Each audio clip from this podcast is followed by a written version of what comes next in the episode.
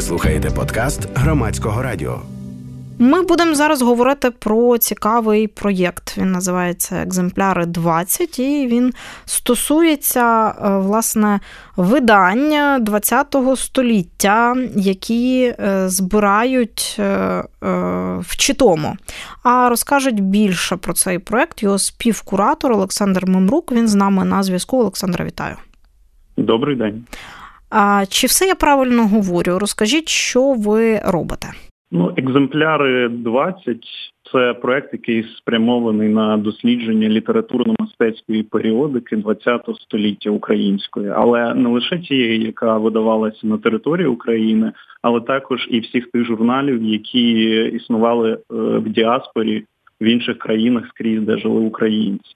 Ми досліджуємо саме журнали е, періодичні пов'язані із е, літературою, живописом, мистецтвом, архітектурою, е, усім, що можна окреслити словом культура, можна сказати. Зараз це вже друга частина проекту. Першу частину ми реалізували ще в 2020 е, році. А зараз, у 2021-му, ми продовжуємо нашу роботу і пишемо все про більшу і більшу кількість журналів. Створюємо науково-популярні лонгріди, оцифровуємо ці журнали, яких не було раніше у вільному доступі, щоб люди могли з ними знайомитись. Ну і всіляко популяризуємо цю спадщину. Я подивилась ваш список журналів, які ви досліджуєте і про які пишете. Ну і насправді, якщо вивчати там не знаю журналістику в інституті журналістики, то звичайно можна про них багато знати. Або, наприклад, якщо е, приїхати до бабусі і подивитися там дуже часто якісь підшивки на полицях. Наприклад, журнал Всесвіт є у моєї бабусі вдома і у батьків відповідно так само. Але але я думаю, що е, серед е, цього всього розмаїття є також е, щось таке, що не так легко знайти. Наведіть приклади.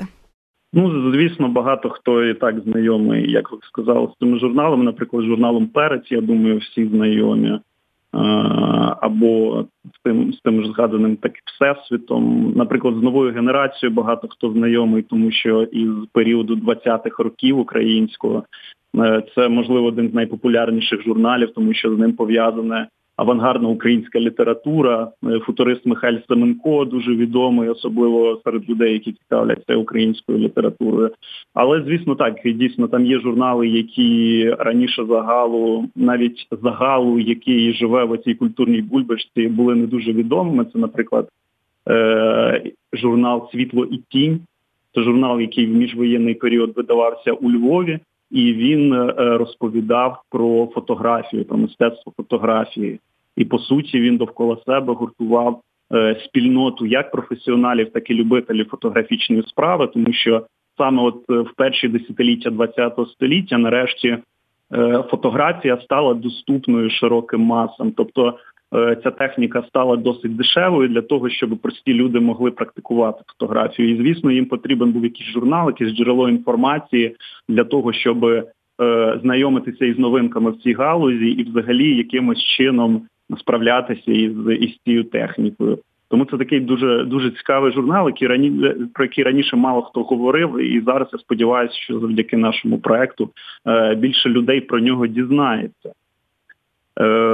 Також є інші, наприклад, журнали, такі як Нові поезії. Це журнал, який видавався у США на еміграції, і видавала цей журнал е, Нью-Йоркська група поетів. Це були такі поети-модерністи, які робили дуже сучасну класну поезію. Е, не тільки в США, але по всьому світу, тому що в цьому журналу друкувалося багато авторів із Німеччини, із Іспанії, з інших країн світу, авторів, які писали українською мовою. Тобто, це були або діти українських мігрантів або люди, які раніше в дитинстві виїхали з України, така нова молода хвиля української літератури.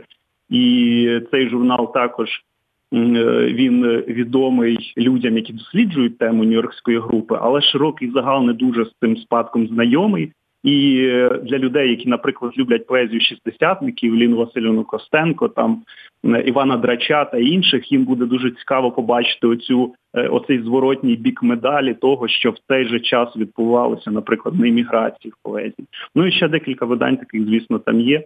Е, я думаю, що люди, які цим дійсно цікавляться, е, знайдуть для себе чимало сюрпризів взагалі в нашому цьому переліку видань. Розкажіть, як ви їх збираєте? Ось збираємо ми їх дуже різними способами. Е, намагаємося моніторити фонди бібліотек у різних містах України. Е, намагаємося консультуватися із е, професіоналами своєї справи, які нам рекомендують про які журнали краще написати, які журнали підсвітити. І у нас е, зібралася дуже класна команда людей, які пишуть прекрасні науково-популярні лонгріди про ці журнали. Серед яких є багато відомих імен, наприклад, Вахтан Кіпіані, Діана Клочко, літературознавець Ігор Потик. Е, Максим Стріха у нас теж є перекладач і академік, е, письменник Олег Коцарів. І ще досить багато людей, і кожен із них він е, занурений у якусь специфічну тему. Наприклад, Ярина Цимбал, вона дуже плідно займається періодом 20-х років в українській літературі, і можна сказати, що вона знає просто все про цей період. І Тому не дивно, що саме вона рекомендувала нам якісь журнали з того періоду, і вона писала. Е, статті про ці журнали. І тому ми намагаємося знайти людей із різних галузей культури, із різних галузей мистецтва, е, людей, які дуже добре володіють цим матеріалом і, в принципі, компетентні в темі, що дає нам, можна сказати, дуже широкий зріз взагалі епохи, дуже широкий зріз і журналістської історії України ХХ століття, і взагалі видавничої справи як такої. Що з цих журналів можна довідатись іще, от, наприклад, для пересічних українців, які не не в темі видавничої справи, історії літератури, історії журналістики і таке інше? Ну, треба сказати, що ці журнали е, ми ми не дивно, не дивно, що ми започаткували цей проект як такий проект популяризації цих видань, тому що, звичайно, вони цікаві не лише якимось там е, професіоналам, дослідникам, тому що треба сказати, що усі ці видання, коли вони складаються разом, вони утворюють е, дуже таку об'ємну картину, яка одночасно є і літописом культури ХХ століття української, тому що завдяки цим виданням ми, ми можемо простежити, як, наприклад, змінювалися різні культурні тренди. Ми можемо подивитися Е, яка була матеріальна культура українців у різні десятиліття ХХ століття, чим вони жили, про що вони говорили, про що зрештою вони спілкувалися на вулицях. От є дуже, наприклад, цікавий журнал, е, який називається не журнал, а газета, яка називається На зустрічі, яка видавалася от у міжвоєнній Галичині. І е, ясно, що в той час в Україні на Дніпрянській була ситуація зовсім інша. Більшість літературно-мистецьких видань там позначені Е, або якоюсь е, ідеологічною складовою, або вони цензуровані, тобто вони дуже політизовані. А тим часом паралельно в Галичині, наприклад, відбувається такий розквіт. Е, капіталізму такого довоєнного можна можна переглядати, наприклад, рекламу того часу, подивитися що тоді рекламувалося, який одяг вдягали українці в той час, що тоді було популярно і чим вони цікавилися. І дуже цікаво ці всі речі співставляти і бачити, наскільки е, Україна була різноманітною, наскільки вона е, е, наскільки вона жила якимось різні частини, які були в складі різних держав, жили якимись своїми трендами. І разом з тим цікаво дуже спостерігати, як Україна все одно так чи інакше, попри всі перепони, була вбудована у якийсь загальносвітовий контекст, загальноєвропейський культурний контекст, і досить швидко переймала е, нові віяння, наприклад, Західної Європи, як і в літературі, так і в кіно, так і в інших різновидах мистецтва. До речі, оскільки ви почали цю тему, чи був якийсь спільний контекст? Насправді він простежується в тогочасних виданнях, які виходили е, в різних е, куточках України, які належали до різних держав на той час? Так, звичайно, простежується. От згадана, наприклад, на зус на зустріч газета. Вона писала е, не лише про культуру мистецтво, вона писала про якісь суспільні, часом якісь е, геополітичні теми, про геополітичні питання. І коли торкалися цієї теми, теми політики, теми ідеології, то звичайно там могли бути різні викривлення, якщо це порівнювати із тим, що в той час робилося в Наміплянській підрадянській Україні. Але коли йдеться про скажімо так, про культурну якусь складову, яка плюс-мінус, е, хоча б спорадничо вона вільна від заідеологізованості, то там помітно, що насправді от журнал «Нова генерація, який, наприклад, писав про найсучаснішу авангардну архітектуру, яка там творилася в Німеччині, у Франції, або писав про сучасну футуристичну скульптуру, про виставки нового мистецтва в Європі і це відбувалося в підрадянській Україні. В той же час, наприклад, в журналі на зустріч теж про ці всі речі писали. Там писали про, наприклад, про ту ж фотографію, про мистецтво фотографії, як воно розвивається по-новому. Е, Писали про архітектуру і про живопис, і навіть дуже часто друкували е, дуже експериментальну поезію на на сторінках тих часописів. Так само, як і в підрадянській Україні, де, наприклад, Михайль Семенко і коло футуристів, яке він довкола себе утворив, так само е, культивувало дуже сучасну, дуже нову літературу, яка в принципі йшла в ногу з часом разом із Францією, Швейцарією, Італією та іншими країнами, де був авангард час. Якщо е, говорити про збереженість цих видань, ви вже зазначали шляхи, як ви їх дістаєте? От е, чи є якісь, наприклад, е, журнали, які вам не вдалося розшукати, але вони були б е, дуже важливими для вашої колекції? Е, так, нам е, не все, звісно, вдалося розшукати. Е, слава Богу, що велика частина цих журналів і так є в мережі. В принципі, до них є доступ, але ті, яких не було, ми все одно частково дещо е, оцифрували. Серед них були журнали, які, наприклад, ось у нас був е, був такий журнал Театральне мистецтво, який розповідає, ну очевидно, про театральне мистецтво, але ми, ми знаємо, що цей журнал частково відсканований, але декілька років. Е, е, декілька років підшивок цього журналу їх немає у вільному доступі. І для цього, наприклад, треба звертатися до бібліотеки Стефаника, щоб взяти ці журнали, переглянути їх. І ми намагалися їх відсканувати, але е, керівництво бібліотеки сказало, що ці журнали перебувають в такому стані, що їх е, небезпечно якось сканувати. Е, якось їх е, якось з ними взаємодіяти, тому що вони вже такі трухляві, що буквально розвалюються. І е, мені здається, що одна із наших основних задач це так само врятувати як можна більше цих видань, тому що, звісно, папір він не вічний і він рано чи пізно може зовсім зникнути. А електронне життя цих журналів воно може бути забезпеченим нашими зусиллями. І, в принципі, працювати там є ще над чим. І наразі ми відсканували, наприклад, в другій частині проекту е, газету «Назустріч». В принципі, за всі роки тепер її можна буде переглянути онлайн. Е, також ми відсканували цікавий журнал Сяйво. І ще декілька номерів е, по декілька номерів пообновлювали вже наявні колекції онлайнові, які раніше були неповними, але ми доповнили їх іншими номерами. І е, хочеться, щоб взагалі ця робота із відсканування і збереження літературно-мистецької періодики вона якось продовжувалася і в майбутньому, тому що ну наша історія і наша якась ця спадщина е, періодичної. Періодичних видань вона таїть в собі ще багато цікавого, і не хочеться, щоб це просто втратилося і залишилося білою плямою в історії української культури.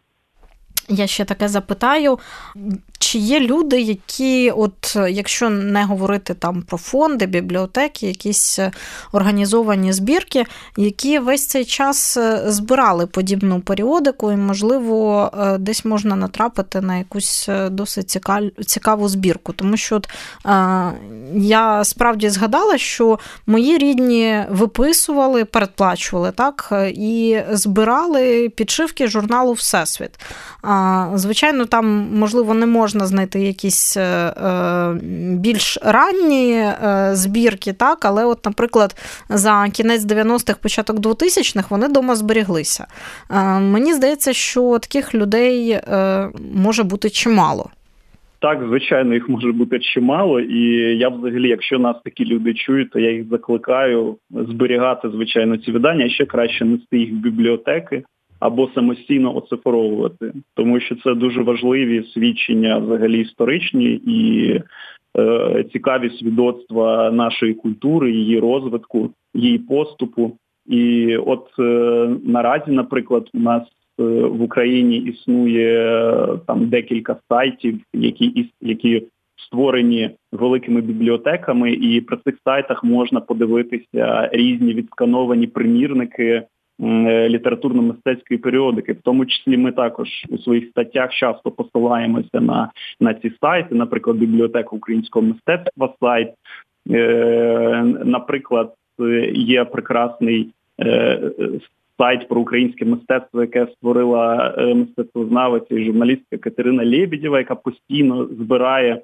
Е, саме літературно-мистецьку періодику, а також оцифровує ще радянські і рідкісні книжки про мистецтво і викладає їх так само у вільний доступ. От Вахтан Кіпіані теж робить дуже велику роботу, тому що він створив музей, архів е- періодики діаспори української. І Там є все, що завгодно, і ми там теж віднайшли дуже багато цікавих, е- цікавих видань. Тому якась робота цього приводу ведеться, але вона в Україні, на жаль, не дуже системна, немає якогось комплексного централізованого підходу до цього всього. Є якісь окремі проекти, окремі ентузіасти, які цим займаються. Ну і добре, що вони хоча б є. Тому, якщо ви маєте якісь старі журнали, е, і у вас десь там е, лежить підшивка, і ви вважаєте, що це цінні матеріали, то негайно негайно їх або скануйте, або несіть в музеї чи до людей, які зроблять це за вас. Можете навіть з нами зв'язуватись, якщо це, звісно, літературно-мистецький період. Для того, щоб люди розуміли, що вам нести, давайте озвучимо список. Список, звісно, він у нас постійно розширюється. Загалом у нас є плани зробити 26 лонгрідів про літературно-мистецьку періодику ХХ століття. Наразі у нас вже на сайті є 19 опублікованих текстів. Це тексти про журнал Авангард, про, про бібліологічні вісті, книгар, молодняк, назустріч, наша культура, нові поезії, образотворче мистецтво, світло і тінь, світовид, універсальний журнал, українська книга, Вапліте, Арка і ще декілька журналів. І всі ці журнали, перелік цих журналів ви можете повний знайти на нашому сайті, взагалі стежити за оновленнями.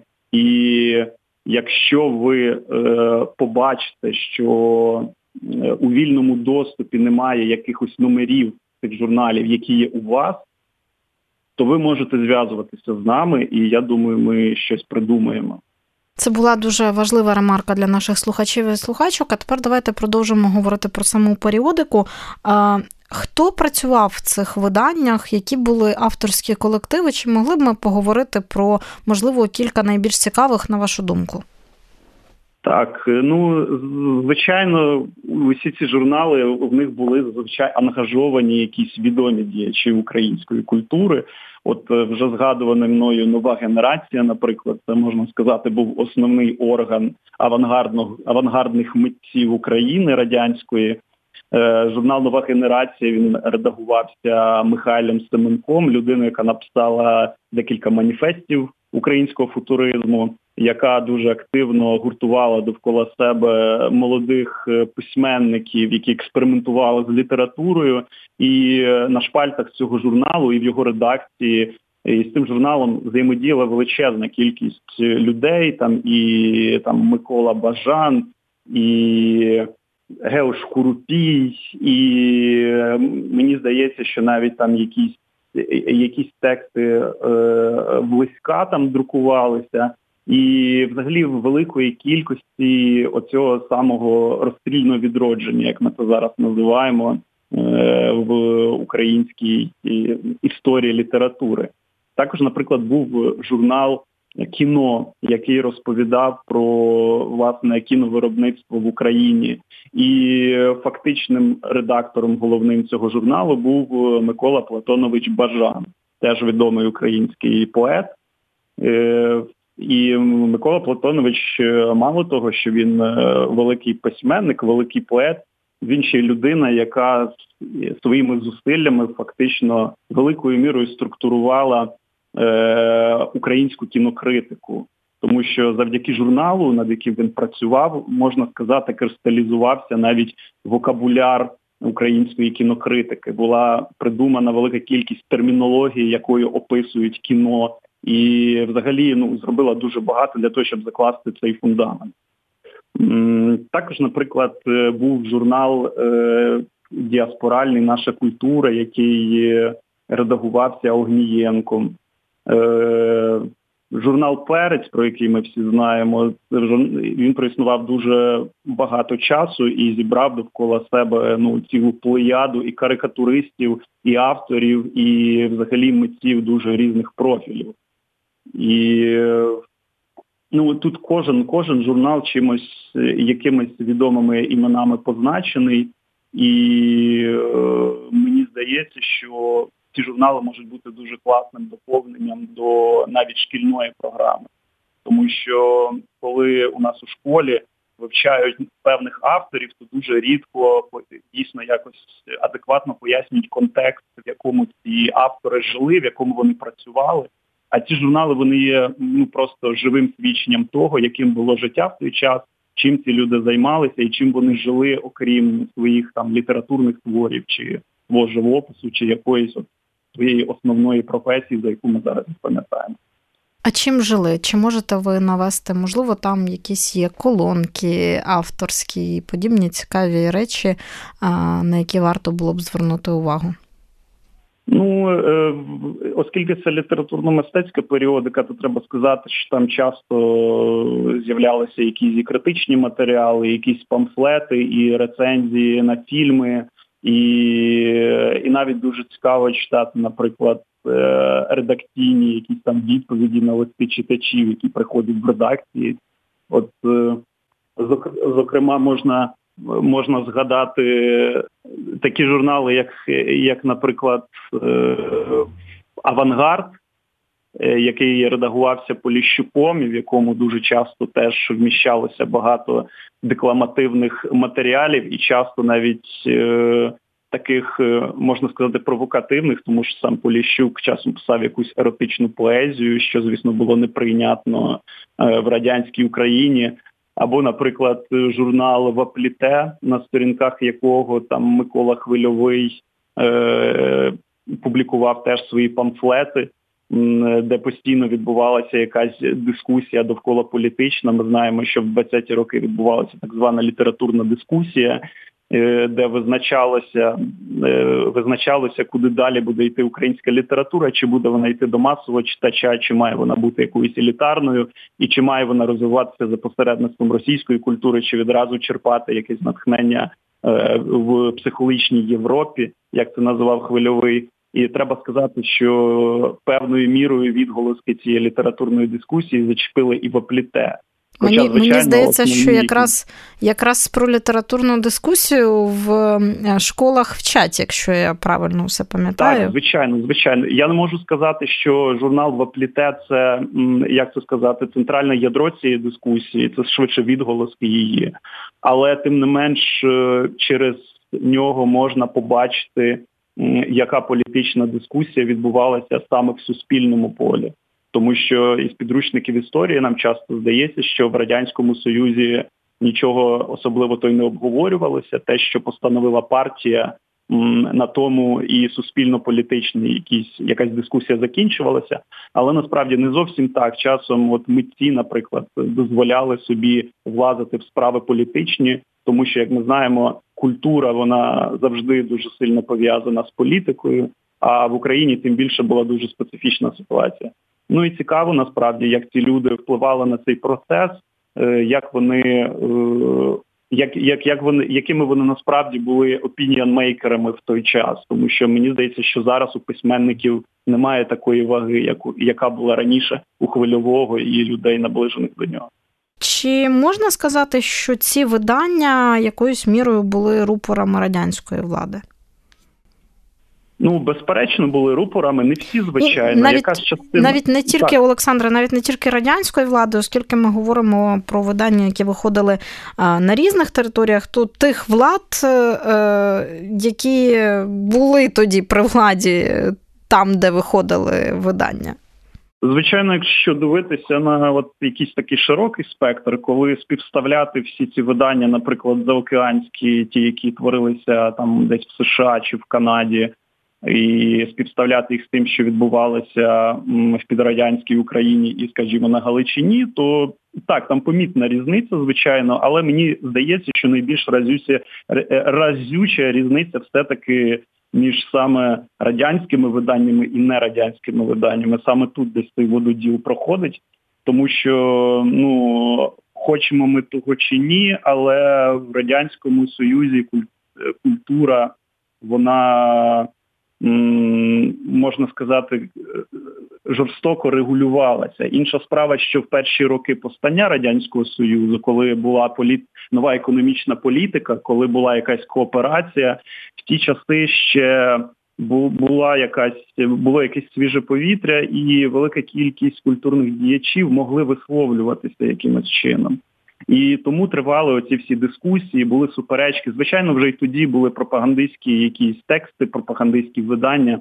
Але е, не можна сказати, що оцей оця парасолька пропаганди вона покривала повністю все, що робилося в той час. І, Але а все, що відбувалося в той час за кордоном, насправді виглядає як е, вільна преса того часу, яка мало чим відрізняється від е, від там не знаю видань французьких чи видань бельгійських чи польських, які там видавалися просто ну, в інших країнах.